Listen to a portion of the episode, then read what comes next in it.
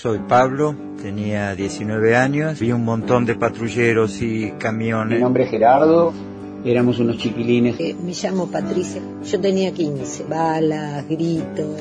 Me llamo María Julia, tenía 16 años, ya no volvemos más.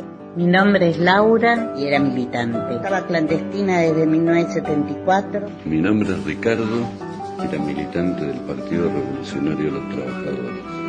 Mi nombre es Susana. Es que ese día cambiaron los nidos. Todos los acontecimientos de, de, esa época los tengo como montonados en mi cabeza. Uno lo cuenta, pero vivirlo, vivirlo es otra cosa.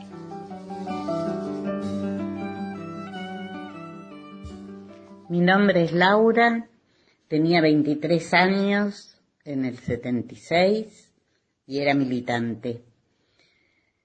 Me enteré del golpe con el, comunicado y fue terrible el impacto. Eh, yo estaba clandestina desde 1974 porque cayó la policía a buscarme, aunque yo ya no vivía ahí. Desde ahí tuve documentos falsos.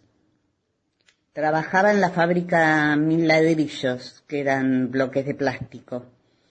Un día, yendo a la fábrica, veo una gran pintada en una pared muy grande que decía, Teresa, no entres, te están esperando. Era a una cuadra de la fábrica y compañeros del turno noche se enteraron y salieron a pintarlo. Di media vuelta con las piernas temblando y en la esquina eché a correr. Me salvaron la vida. Nunca pude agradecérselos. Fueron años muy difíciles. Perdí un embarazo de seis meses que me hizo temblequear mucho el sentido de seguir quedándome. Cuando empezaron a caer muchos de mis amigos.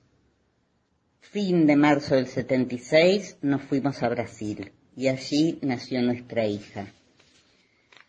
En julio me entero de la desaparición de mis hermanos. No podíamos seguir quedándonos allí. Era terrible.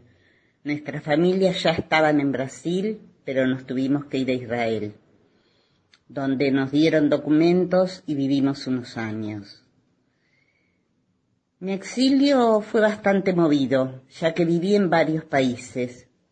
Tengo recuerdos muy hermosos de Brasil, donde terminé mis dos últimos años de exilio.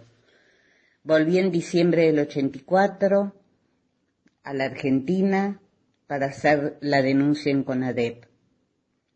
Toda la experiencia de vida de esos años me acompañan en lo cotidiano, a veces fortaleciéndome, y en días como el de hoy, 24 de marzo, embargándome de una gran tristeza.